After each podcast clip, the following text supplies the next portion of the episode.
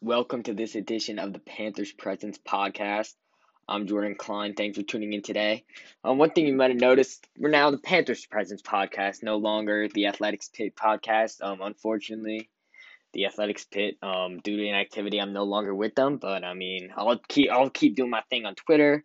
I mean, we're still gonna have the podcast like normally. Nothing's gonna change. Just a little rebrand to ignite some energy into having my own brand, and I'm very happy to have my own brand. I'll have a new logo coming soon with Panthers presence, and I'm very excited for this. And another week on the podcast. I mean, the common theme. I've been having guests every week, and this week we've got another guest, former Pitt tight end Dorin Dickerson.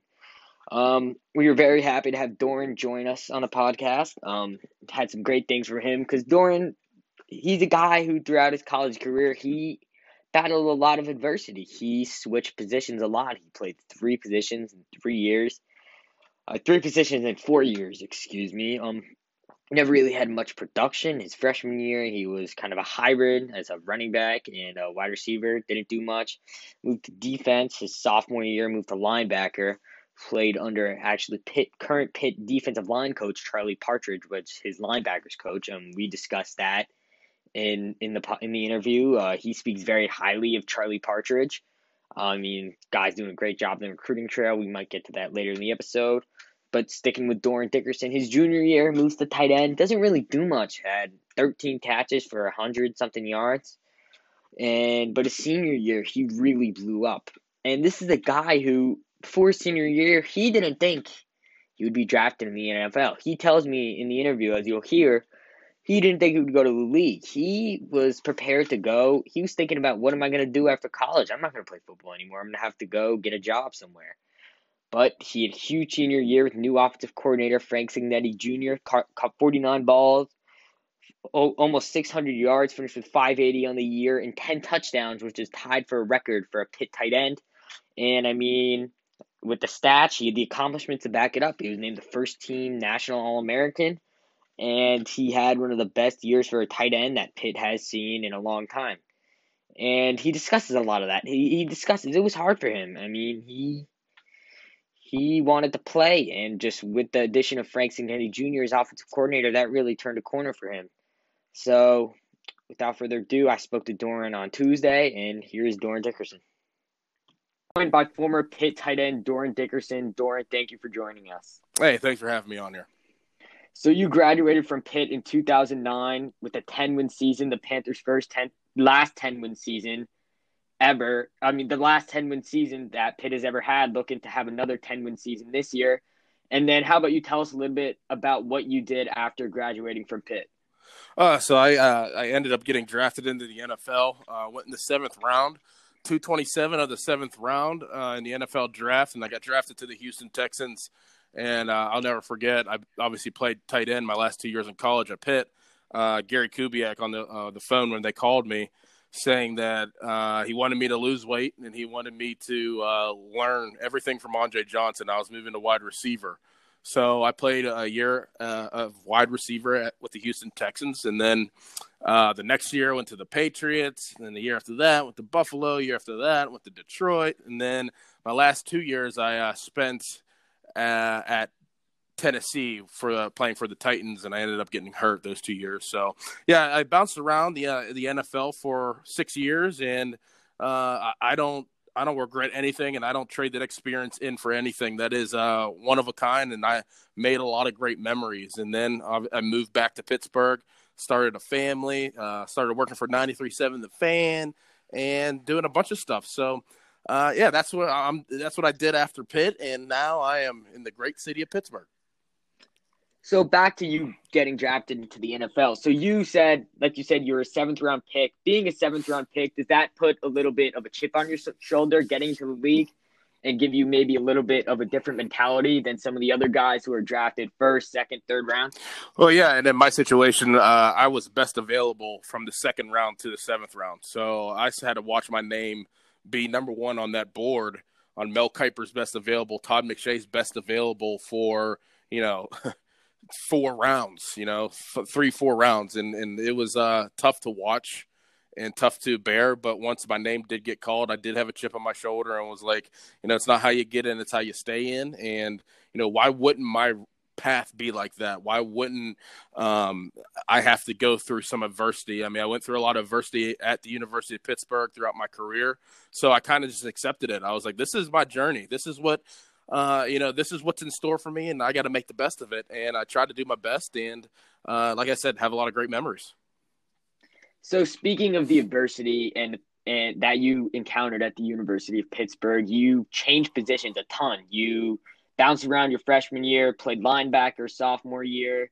You played, you moved to tight end your junior year, but you didn't have much production. You had only 13 grabs for less than 200 yards. But your senior year, a light bulb clicked. You had almost 50 catches, over 500 yards, 10 scores. So, really, what changed for you between your junior and your senior year? Uh, it really was the offensive coordinator. Uh, my junior year, and actually my first three years at Pitt, um, one of those years I did play linebacker, but the, for three years at Pitt, the offensive coordinator was Matt Cavanaugh, and uh, you know he ultimately went to the NFL. He's still in the NFL coaching right now.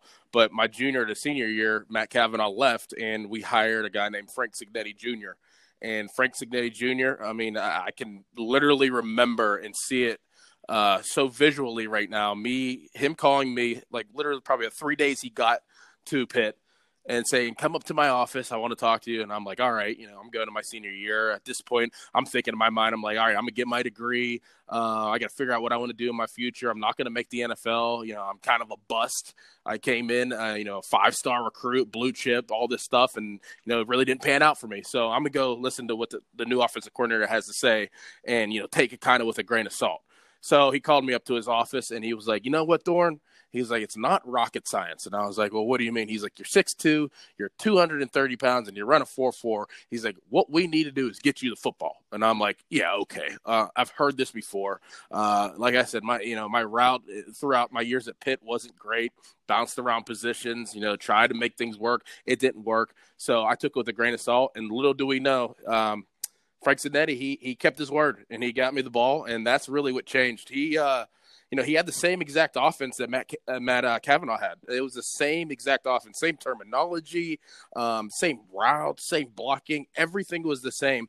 Only thing that was different was he chose to use me and use me as their dynamic weapon in the offense and kind of run the offense through you know what I did and how I was being portrayed on the defensive side of the ball and who was covering me and who was doubling me. So uh, he really just gave me the opportunity and gave me a chance. And I got to throw in my tight end coach Brian Brian Angelichio, who taught me how to play tight end. I never put my hand in the ground my whole entire life until I moved to tight end. Brian Angelichio, who is uh, he's coaching. He was at the Redskins. He was at uh, Green Bay uh, with Cignetti. Actually, I think two years ago uh, Brian Angelichio taught me how to play the position, taught me how to step, taught me how to block, taught me some toughness. You know, I got to give him a lot of credit. So those two guys right there, and obviously Wannstedt uh, believing in me, that's w- what changed from my junior year to my senior year. Just a lot of trust, a lot of belief, and the right opportunity and the right time for me to, uh, you know, excel at that position, and it worked out.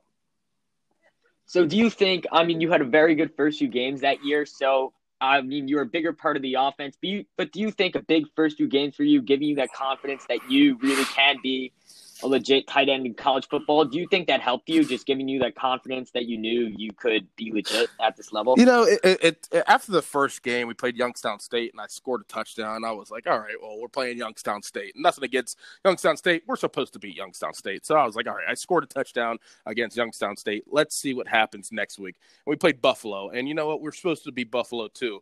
But in that game, I scored three touchdowns, and I scored three touchdowns three different ways. You know, running running a, a wheel route, you know, running a, a flat route, you know, running an over route. So after that game, I remember sitting on the bus and I was like, you know what? Maybe this is the foundation of me having a nice senior season and leaving Pitt the way that I came in and actually making a name for myself uh, in the college ranks. So after that game, gave me a lot of confidence, and not just in myself, but – in my teammates and my coaches to uh, you know make the right decisions and get the ball in the playmakers' hands. Like even Dion Lewis, I mean, I think he had a breakout game that game too. Uh, John Baldwin, you know, Nate Byham. I mean, we had a lot of great, great players on our team. Bill Stull, uh, that benefited from just you know really transitioning from the 2008 season to the 2009 season. So for me personally, that Buffalo game sticks out in my mind as the foundation of my senior year at the University of Pittsburgh. And from there on, you know, it continued. You know, Frank Cignetti uh, believed in me more and more throughout the season, uh, gained the trust of Bill Stull, who was the quarterback, even more, and Dave Wannstedt even more. So um, that continued, and we had a you know we had a pretty good year, but we obviously didn't finish out the way we wanted to, losing to Cincinnati by one point. But you know, I, will remember that season and all my teammates and coaches forever. So that Buffalo game was that the game when you realized you could play at the next level, or did that not come till later in the season? That came whenever we played South Florida because there was a lot of hype behind the two defensive ends at South Florida, Jason Pierre-Paul and George Selvie. And those two guys, Jason Pierre-Paul obviously was a first round pick. George Selvie was drafted in the NFL. Those were the two best D defensive ends in the country. And the the game plan and the the the onus put on myself and Nate Byham to shut those guys down uh, was unbelievable. You know, they put a lot of pressure on Nate Byham and myself to lock down those defensive ends and not let them get started. And me and Nate really looked at each other like, listen, if we don't get the ball this game, so be it. We got to make every single block we can to make sure we win the game. It doesn't matter about catching passes or catching touchdowns. We got to make sure this is our best blocking tight end game of our career. And you know what? It was. And if you put on that tape, and we put on the tape after the game, we shut those two guys down. They didn't know what was going on. Our tackles were, you know, uh, literally just kick sliding for free because me and Nate were literally, you know, held in at times on passing routes and and and locking those guys down. So I knew that the fact that I could block those guys, that I could play tight end in the NFL because those were the best defensive ends in the country in college football. So that game, that USF game, that was when the blocking part really clicked for you, and you realized that you weren't just a pass catcher and that you had the complete package.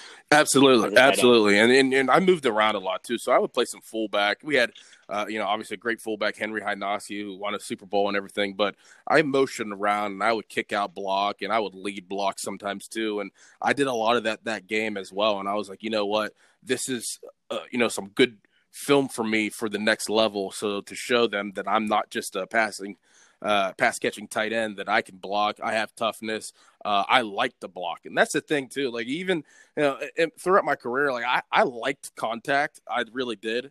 And then in the NFL, I, I liked it even more. I, I took more pride in making a good block than making a catch.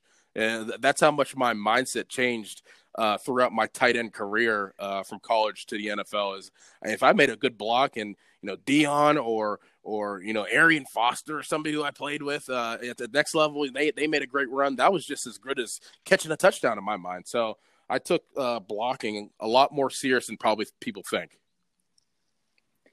So speaking of you moving around, um, you played linebacker your sophomore year. You moved from the offensive side of the ball to the defensive side of the ball, only to move back to offense. So how do you think that time at linebacker helped you as an offensive player? It was unbelievable. And, uh, you know, people always say it was a mistake that you moved to linebacker. You're always an offensive player. And, and you know, uh, you know what was Wannstedt thinking about moving you there? But you know what? That helped me out so much as a player, not only on the field and uh, you know where the linebackers dropped and you know how they played man coverage, you know man coverage and how they blitzed.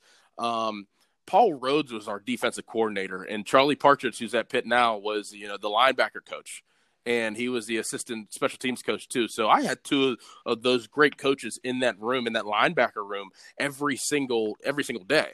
So you know they took my mind to another level of the intensity of how to play defense. And uh, you know, uh, playing offense is more methodical, it's more strategic. Um, we always say offensive players are smarter than defensive players because defensive players just go off all in- instinct, and offensive players have to think. Um, but they took my mind to uh, another level of of intensity, and I brought that back to the offensive side and to the tight end position and I, you know, I added the strategic part to the intensity part, and that's what you know kind of brewed together and became the the final product of my career. Uh, so you know, I give a lot of credit to Charlie Partridge and Paul Rhoads for you know changing my mindset of how to play football, really. And and also, like I said, the coverage part, you know, the dynamics of playing defense, and then you know, whenever you're on offense and running a route, and and you see it a lot more clearly because you know what's going on. You understand why you're running a certain route or why you're blocking a certain, you know, DN. So uh, there was a lot of great things that happened for me personally uh, whenever I moved to linebacker. So, knowing what you know about Charlie Partridge playing linebacker under him for a year, are you surprised by what he's doing now at Pitt, having one of the best defensive lines in the country and being arguably one of the best recruiters on the Pitt coaching Absolutely staff? not. I mean, I, I, mean, he's one of the best coaches I've ever been around. Um, whenever he was at Pitt, whenever I was there, I mean, he had the whole territory of Florida. So about forty percent of my teammates were from Florida, and that's kind of the trend that's going there now. Um, a great recruiter, a great guy, uh, a great head coach too. He was a head coach for a little while before he came to Pitt, and um, I think he'll be a head coach somewhere in the next few years again because you know he's got it. You know, a lot everybody has it. Everybody, you know, some people have certain great qualities. He's he has a bunch of very good qualities. He has a bunch of very good uh, attributes to him of you know being a coach. So it's it's great. Yeah, as a Pitt fan, I mean, it would be good for him, obviously, personally, if he wants to go get a head coaching job. But I'm hoping he can stick around uh, just a few more years, just continue recruiting the state of Florida, and continue doing great stuff with that D line. Yeah, I really hope he sticks. Yeah, yeah, he, he he's done a, a, very good job so far. So um, I can't wait to see what uh, the product he puts out in the field this year too. Yeah, that D line, I, I think it's going to be one of the best in the country. I mean, it was one of the best in the country last year and this year, you're only getting better with the additions of Rashad Weaver, Keyshawn Camp back from injury, and he should have a very good unit once again. Absolutely. Year. So, so sticking on the note of defensive coaches, let's talk for a little bit about Dave Wannstedt. You played all four years for him, so playing for a guy like Dave Wannstedt, a high energy, a high character guy, what was it like playing for him? He was just unbelievable. You know, I mean, he's a guy that who is just you know has the NFL mentality and brings that to the the college ranks and and just his stature and the way that he did things and the way that he set up our practices and our day to day was unreal. I mean, the transition from college uh, to the NFL was so easy for guys like myself and guys like Nate Byham. We uh, had that structure in college. We had that same uh, format that the NFL has. So, on the topic of Dave Wannstedt, do you have any quotes or a favorite quote from Dave Wannstedt? You know what, Coach Wannstedt always was uh, kind of funny. I don't think he meant to be funny, but he had that, that dry humor. So every time that uh, you know we would have a team meeting, he would come up with some story to tell us, and you know we would start kind of like laughing and nudging each other, and but he would have a straight face and seeing if we were going to laugh. But I mean, one of the one of the stories he told us was you know, you know, you got a jar and there's a bunch of flies in the jar, and if you close the lid on the jar and there's a bunch of flies in it, and the, the flies start jumping up and hitting their head, and and and and they don't know why that you know they can't get out of the jar. So we can't be the fly that is in the jar with the jar closed and hitting our head. He's like, we got to jump out of the jar. we're just like, what? We're like, what? Uh, all right, well, let's go play. You know, I mean, he was like funny like that. I don't, you know, the, the quotes and the, some of the things that he would say are just uh, one of a kind. But you know, his message at the end of the day was toughness. Is is you know, we're Pittsburgh tough.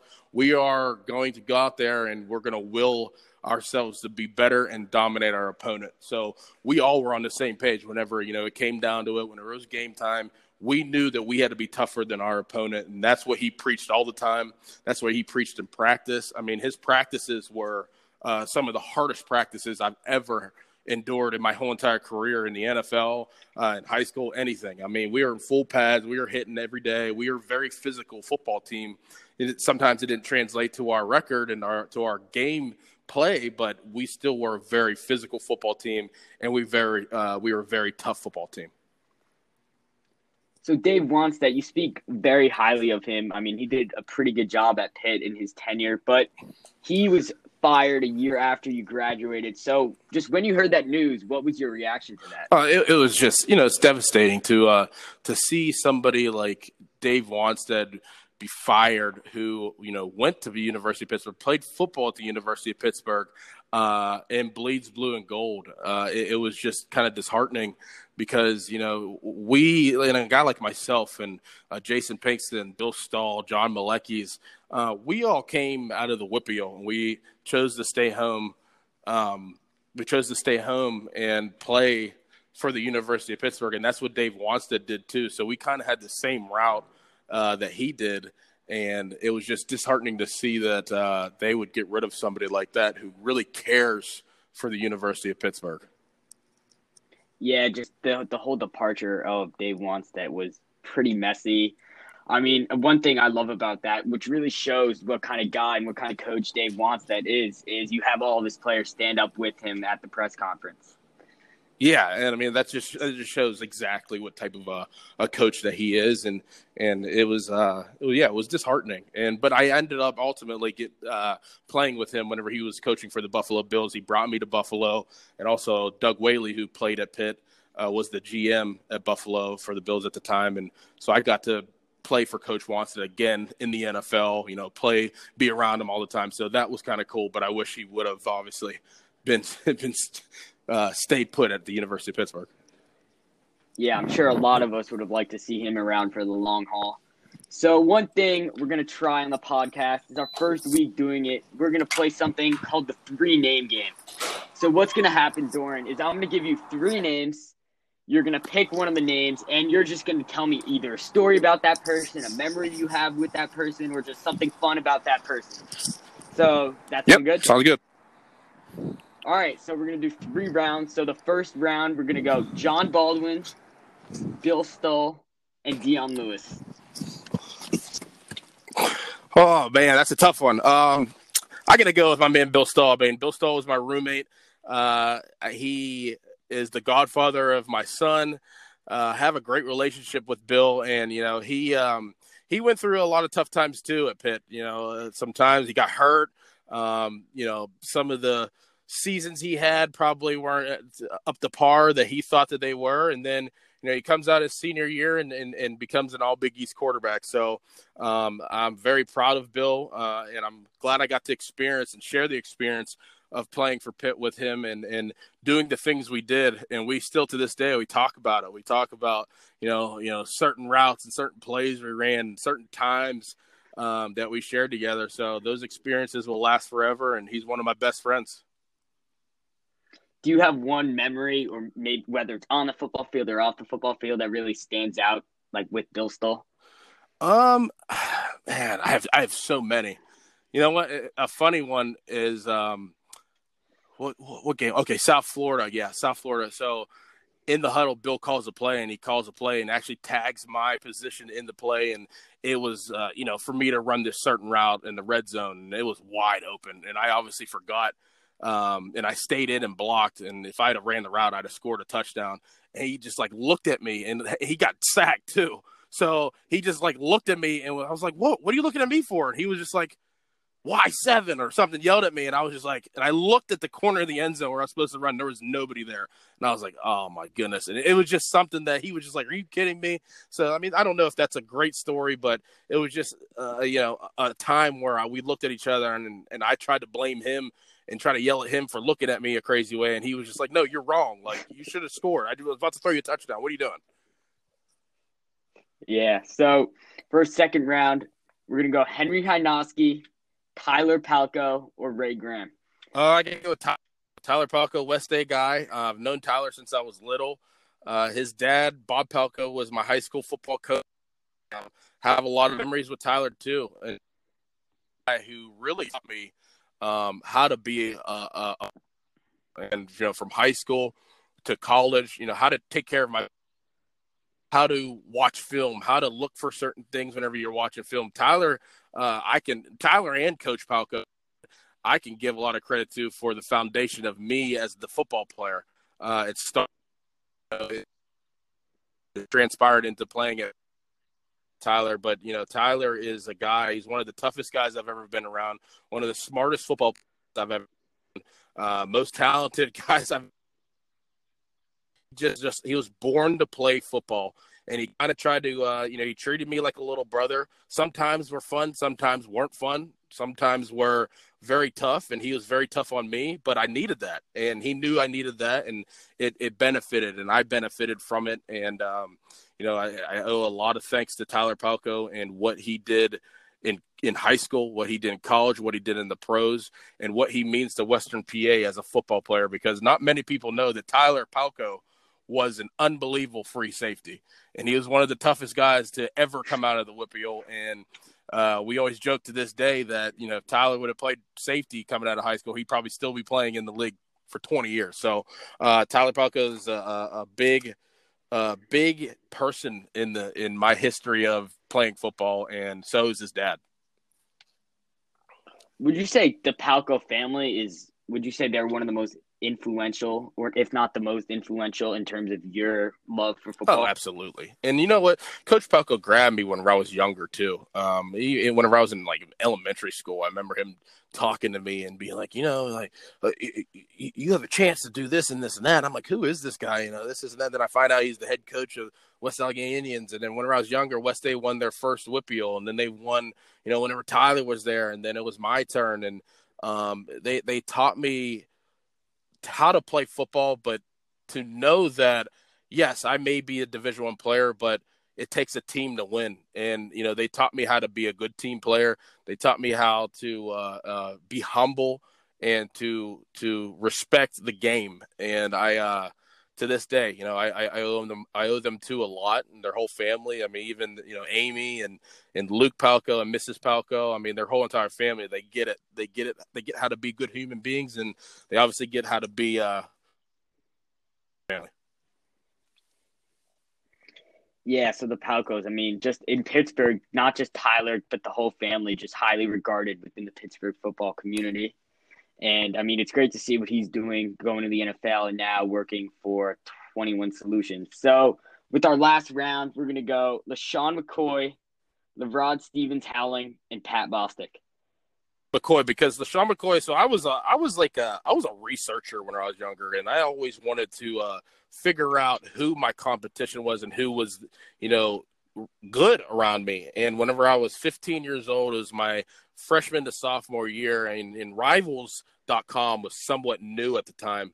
And you know, eh, whenever you were a kid back in that day, back in like 2002, 2003, all you wanted to do is see your name on Rivals. And they obviously had the older class, but they had the sophomore class too, the class of 2006 on there. And the only guy that was on there was LeSean McCoy. And I'm like, man, who is this guy? This guy's from Bishop McDevitt. Like, you know, who, you know, what he plays running back. Oh, I mean, he's only 15 years old. He's same age as me. I'm like, who is this guy? So that summer, uh, my dad and my cousin and I and, and my uncle, we take a trip to the Big 33 game.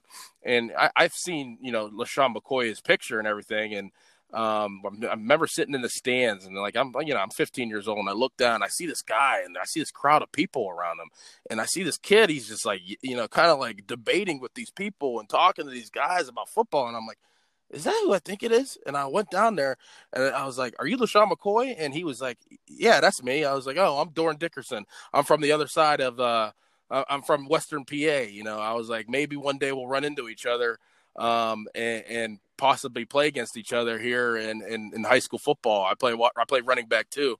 He's like, oh, I'll keep a lookout for you. And then you know from that day, me and LeSean McCoy had a good relationship. Uh, he obviously went to Pitt.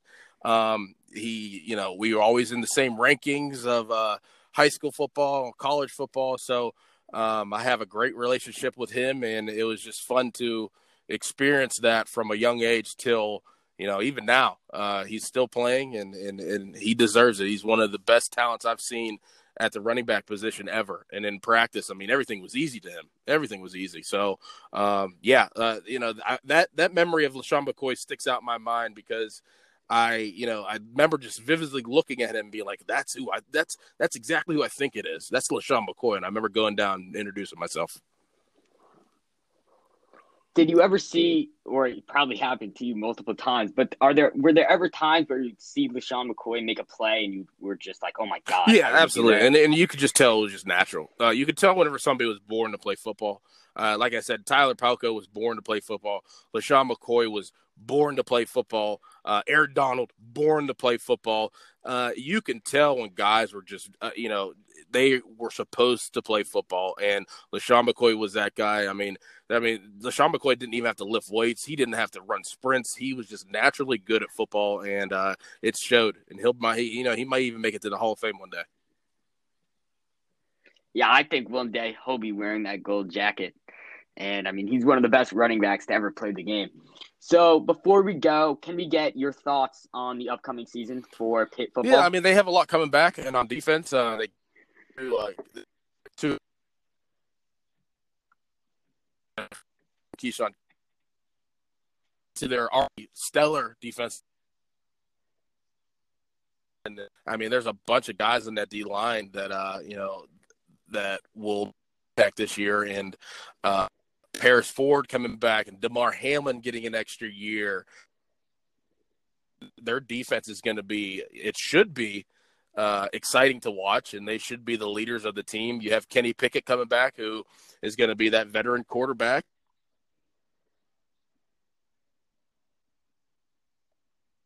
Hello? Dorin?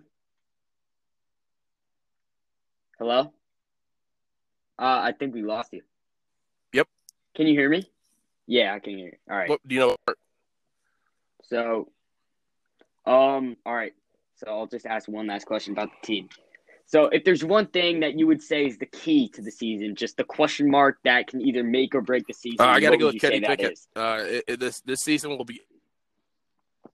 Um, you know, he, he he is a season starter.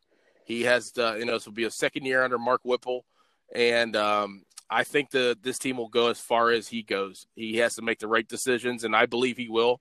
I'm a big fan of Kenny, and um, you know, he's he's that he's that tough leader that uh, I think Pitt is going to look at in tough situations. That uh, he will be able to pull them out, and it'll be up to him. If he doesn't, then you know they'll be uh, searching for answers. But I do believe that he will answer the bell and uh, and you know getting over the adversity at times and you know winning the games that they need to win. Like last year, they should have beat Miami at home, a mediocre Miami team. You know, this year they have to win those games. They have to, and and that is going to be the, the the telling point of you know what Pitt team we're going to see for the rest of the year. And um, I do believe it, it's up to Kenny Pickett to be that guy and to lead his team. Thank you, Dorin. So, Dorin, thank you once again for joining. Hey, thanks us for today. having me. Dorin Dickerson. So once again, thanks to Dorin Dickerson for taking some time out of his day to join us on the podcast.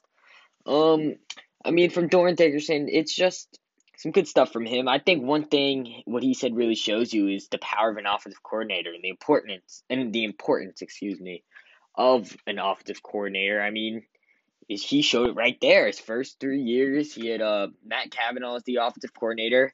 Matt Cavanaugh never took advantage of Dickerson's talent, but Dickerson's senior year, they brought in Frank Cignetti Jr. And Dorin Dickerson had an All American season and got drafted into the NFL. And that just shows you an offensive coordinator, yes, they might not have that much talent, but the offensive coordinator is still super important in terms of having a good offense. It's not all about talent. And I think that shows you the difference in Pitt's offense from um, year two of Shawn Watson to year one of Mark Whipple. Yes, the Mark Whipple offense struggled in the in the red zone, but the Shawn Watson offense was just he didn't know how to use his talent. Mark Whipple was a lot better at using talent than Shawn Watson was as offensive coordinator. And I think in year two we're gonna see even better offense from Mark Whipple, even more creativity. He's no he knows his guys. He has a lot of guys coming back, and I think the Pitt offense will be better this year under Mark Whipple. Just coming off the topic of offensive coordinators. And it's just super important. And Dorin Dickerson's story really highlights that. And without Frank Cignetti Jr., who knows if he would have had the career in the NFL that he had. And who knows if he would have been an All American in college. So thankfully for Frank Cignetti, thankfully he had Frank Cignetti Jr. and he was able to accomplish everything he did. So now, thank you to Dorin Dickerson. We're gonna go for a little Q and A. I asked you guys on Twitter to send me some questions, and now I'm gonna answer them. So the first question is from Average Conference Content at ACC Content on Twitter. My guy, he's some of the best ACC content on Twitter. I recommend you go follow him. He asked me, how will Kenny Pickett and the passing game complement that defense? Will it be a liability? Will he be a game manager? Or will he actually take a big step up in year two under Whipple and lead the team to the coastal title potentially? That's a very good question. But Kenny Pickett for this year's offense is the least of my concerns. Kenny Pickett showed last year with an improved offensive coordinator in Mark Whipple that he is a solid quarterback. Yes, he's not the great. He's a decent athlete. Not yes, he's not the greatest athlete in the world. Yes, he doesn't have the greatest arm, but he can get the job done. He can make most of the throws. His deep balls a little inconsistent, but Kenny Pickett, he's a winner. He's a gamer. He wants to win. He's a lot of passion for the game. And frankly, he is the least of my concerns with this year's offense. I think Kenny Pickett will be just fine. The question is, how will the talent around him step up? Last year, he didn't have much of a running game. Is that going to change this year with the addition of Izzy Abanikanda? Last year, AJ Davis, Todd Sibley, they were not great. Um, Vincent Davis showed promise as a freshman. I don't know if he has the size to be an every down back, but with the addition of Izzy Abanikanda, the true freshman, we could see a, very improved running game due to his contributions. And that's one question mark for the offense is the running game. He didn't have much of that last year. Will he have that this year? And an extension of the running game is the offensive line. The offensive line, to me, is probably the biggest question mark of this offense. Um, at running back, I mean, you got some talent, but at the wide receiver, you got some talent. I'll get to them in a minute. The offensive line, they were not they were not very good last year. They were decent in pass protection. They were atrocious. They weren't very good in run blocking. Um, to me, that's the biggest question mark. It's not Kenny Pickett is not the biggest question mark. It's will he have time back there in the pocket? A lot of times last year he was scrambling for his life, having to make plays with his legs. But as much as yes, Kenny Pickett is a decent athlete, he's decent scrambling. He does not want to be making plays with his legs all day. All day. He does not want to be running for his life back there. He wants to be in the pocket, being able to deliver clean throws to his wide receivers. And that really depends on the offensive line. The offensive line, in my opinion, is Pat Narduzzi, out of all the positions, Pat has had the most trouble with the offensive line in terms of recruiting. And I mean, no offense to those guys in the offensive line there, we're seeing it. I mean, it was a very young line last year. You return a four to five starters, I believe. Stefano Millin, eh, no, excuse me, Nolan Ulizio not Stefano Millin, the only one graduating from that offensive line. So you return the left tackle. You return Carter Warren at left tackle. You return Bryce Hargrove, who's going to be second year starting at left guard. Jimmy Morrissey, a four year starter, two time captain at center. Uh, you got Jake, Drake Kradel and Gabe Hoy at uh, right guard and right tackle. I mean, you could have Hoy slide over to right tackle. Jerry Drake could step in at right tackle. You could see Carson Van Lynn at that spot.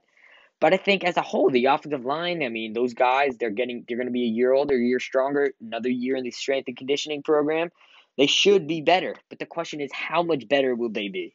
Will they be a liability like last year, which they struggled a lot in pass protection? Kenny Pickett was running for his life. The running game had trouble getting holes. Or will they take a step forward and be good enough? They don't have to be a great offensive line like that 2016 offensive line. But you have to give Kenny Pickett enough time so he can get the ball to those weapons that he has at wide receiver. If you don't do that, the Pitt off is really going to struggle. And if they don't carve up holes for the run game and uh, true freshman Izzy Abanikanda, he's going to struggle. Because if he doesn't have anywhere to run, doesn't matter how fast he is, doesn't matter how good of a back he is. No hole from the offensive line, he won't be able to do anything. So the offensive line, to me, not Kenny Pickett, is the biggest question mark for Pitt's offense. I think Kenny Pickett, to me, is least of the worries. The wide receivers, yes, they were a little inconsistent last year, but you've got talent there. You've got the returners. You've got three returners. Shocky Jacques Louis with a breakout year last year. Uh, Taysir Mack, we all know, has been solid for the past two years. And uh, Jared Wayne, true redshirt freshman, who started to break out last year.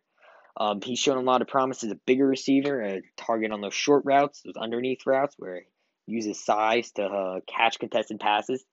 And I think the wide receiving core they just need to be more a lot more consistent. Um, I mean, all those guys have talent. Wayne, Shocky Jacques Louis, uh, Taysir Mack. You got the two freshmen coming in, and Jordan Addison and Jalen Barden. Those guys, at least one of those guys, like more likely Addison at this time, I believe, will be able to contribute. But they've just got to be more consistent with catching the football. I mean, they had a lot of drops last year. They dropped a lot of balls that could have maybe even mm. won some games.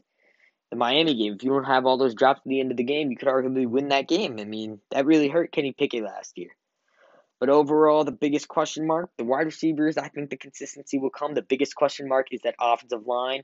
And I think if the offensive line can step up, Kenny Pickett will take a big step forward in year two under Mark Whipple because he won't be running for his life. He'll be able to show off his talent. He'll have time to throw. And I think if that offensive line can step up, he will have a very good year and potentially lead to, to a close title. So now we've got a question from Robert McCat-. I hope I pronounced that right. At RWN McCatier on Twitter. He asked me, "Will the, with the centers and forwards on the roster, why isn't Pitt focusing on guards with the remaining scholarships?" And Robert, that that's a very good question. I mean, a lot of people have asked me that question or a variety of, or something like that on Twitter, and I think it's because Jeff Capel trusts his guard depth. Last year, you had three guards. You had Johnson, McGowens, and Ryan Murphy. This year, you're also going to have three guards in Johnson, Horton, and Femi Odukale. I mean, a lot of people complained about the lack of guard depth last year. Yes, the guard depth last year was not great. You had to move Drumgoole to the two at stretches, which was not ideal. Um, and people complained about it. But going into this year, people are saying the same thing. We've only got three guards. You substitute Horton for McGowens and Murphy for Femi, and yes, you've only got three guards. Last year, three guards was a problem. This year, it's going to be a problem too. But let me tell you something, guys. There's a reason Jeff Capel is not looking for another guard. It's because he feels confident in his guys. Last year, Trey McGowens had to sit for extended stretches. I think Jeff Capel knows he won't have to sit Trey McGowens the way he'll have to sit Ithiel Horton. Ithiel Horton will be more consistent in terms of he'll be able to be on the court more. And comparing Ryan Murphy to Femi Odukale, I think Femi Odukale is a huge upgrade over Ryan Murphy. I mean, Femi Odukale, he already has an ACC body. He's got ACC athleticism. He's a decent three-point shooter, can handle the ball pretty well, very athletic. And I think that's huge upgrade there. So last year, as much as the problem was they had only had three guards, another problem was Ryan Murphy at times just could not hold his own on the floor. And I mean, at that point, at points, you could only have two guards because you really couldn't rely on Murphy out there. But this year, Jeff Capel knows he's three competent guards in Xavier Johnson, Ithiel Horton, and Femi Odukale. And I think that goes to show you Capel's confidence in Odukale. I mean, the way things are looking, Odukale is going to be playing 15, 20 minutes a game as a true freshman in the ACC. And that just shows you Jeff Capel thinks very highly of this kid, as do I. I I had a poll on my Twitter earlier today. Who do I think? Who do you guys think will be the most will have the mo- biggest impact as a true freshman this season. Most people said John Hughley. I believe it was 75% of people said Hughley. It was only only 12% of people said 12% of people said Willie Jeff, William Jeffress, and only 5.5% of people said Femi Odukale. Let me tell you guys something. Femi Odukale is going to surprise people. I mean, we can tell Jeff Capel already believes in him. He's putting him putting him in a position to play 15 to 20 minutes a game as a third guard. And that just shows you how Jeff Capel believes in him. And I, I, I agree. I mean, I think this kid's a really talented player, very good athlete, good size at 6'5", with that 6'11 wingspan. And I just think that goes to show you that Femi's going to be a good player here. And even if there are problems, maybe Femi can't be on the floor for that long, or you got guys in foul trouble. I think Jeff Capel feels comfortable with his other options at the two. I mean, William Jeffress is very versatile, might be able to play the two a little bit. Gerald Drumgoole will be better this year. I mean, he'll be able to contribute a little bit more. If that means at the two, he might contribute at the two. I mean, he'll be able to hold his own a lot more on the floor this year. Last year, people said he looked a bit lost out there. I agree somewhat with that, but I think he'll take a step forward in year two. And if you want to put him at the two for a little bit, he can play the two for a little bit. Same with William Jeffress as a true freshman. And I think Jeff Capel, he feels fine with his guard depth. There's a reason he's not focusing on guards, and there, there's a reason he's focusing on big men. He knows what he's going to get out of his guards. He knows what Xavier Johnson's going to give him. He knows what Ithiel Horton's going to give him for the most part, he thinks he he knows what Femi's Femi Odukale is going to give him with 15 to 20 minutes per game at at the guard spot. And with on the front court, he's not as sold. I mean, Karim Coulibaly showed flashes last year in the front court. I mean, he had some good games, but he didn't put together a consistent season. He's Karim Coulibaly is a little bit as much as encouraging as he was last season, you don't necessarily know 100% what you're going to get from him. Terrell Brown, I mean, you know what you're going to get from him. He's very inconsistent, but he'll have some good games, he'll have some bad games. But besides those two guys, I mean, John Hughley, I mean, he's coming in as a freshman, but he's a bit uh, big, big unknown. I mean, freshman uh, evaluating a freshman big man is a lot different than evaluating a guard, which is why Capel feels so confident about Odukale, and he doesn't have the same confidence in the front court spot, which is why he's continuing to recruit front court guys. And with my last question, staying on the note of basketball and filling out the roster, Brad at Brad13 asked me, do you think that Pitt might still look for a grad transfer guard or are they done adding to the roster? Brad, if I if I had to tell you, if my life depended on it, I would tell you that Pitt would not add another guy in this class, whether it be a true freshman, a JUCO guy, or grad transfer. I think Pitt will definitely not add a grad transfer. I mean, most of the grad transfers on the market, I mean, it's not really a fit. I mean, grad transfers who go move up a level, they want to play. They want to play decent minutes. But at Pitt, I mean, the top two guard spots with uh, Xavier Johnson and Ithiel Horton are locked up and an ACC caliber grad transfer wouldn't really want to come come off the bench and share minutes with Femi Odukale as one of the backup guards. I mean, there's no real appeal for a backup guard. I mean, for a grad, excuse me, a grad transfer guard to come to Pitt. And I also think Jeff Capel, he doesn't want to, he's shown, he said that he doesn't want to take a body just to take a guy. He doesn't want to take a guy just for depth. Oh, I mean, we'll need, we'll play him if we need him. Jeff Capel's shown he doesn't want to do that. Uh, he said on the on the radio on 93.7 the fan he came out and said openly i don't want to take a body just to take a body it's hard to keep 13 guys happy.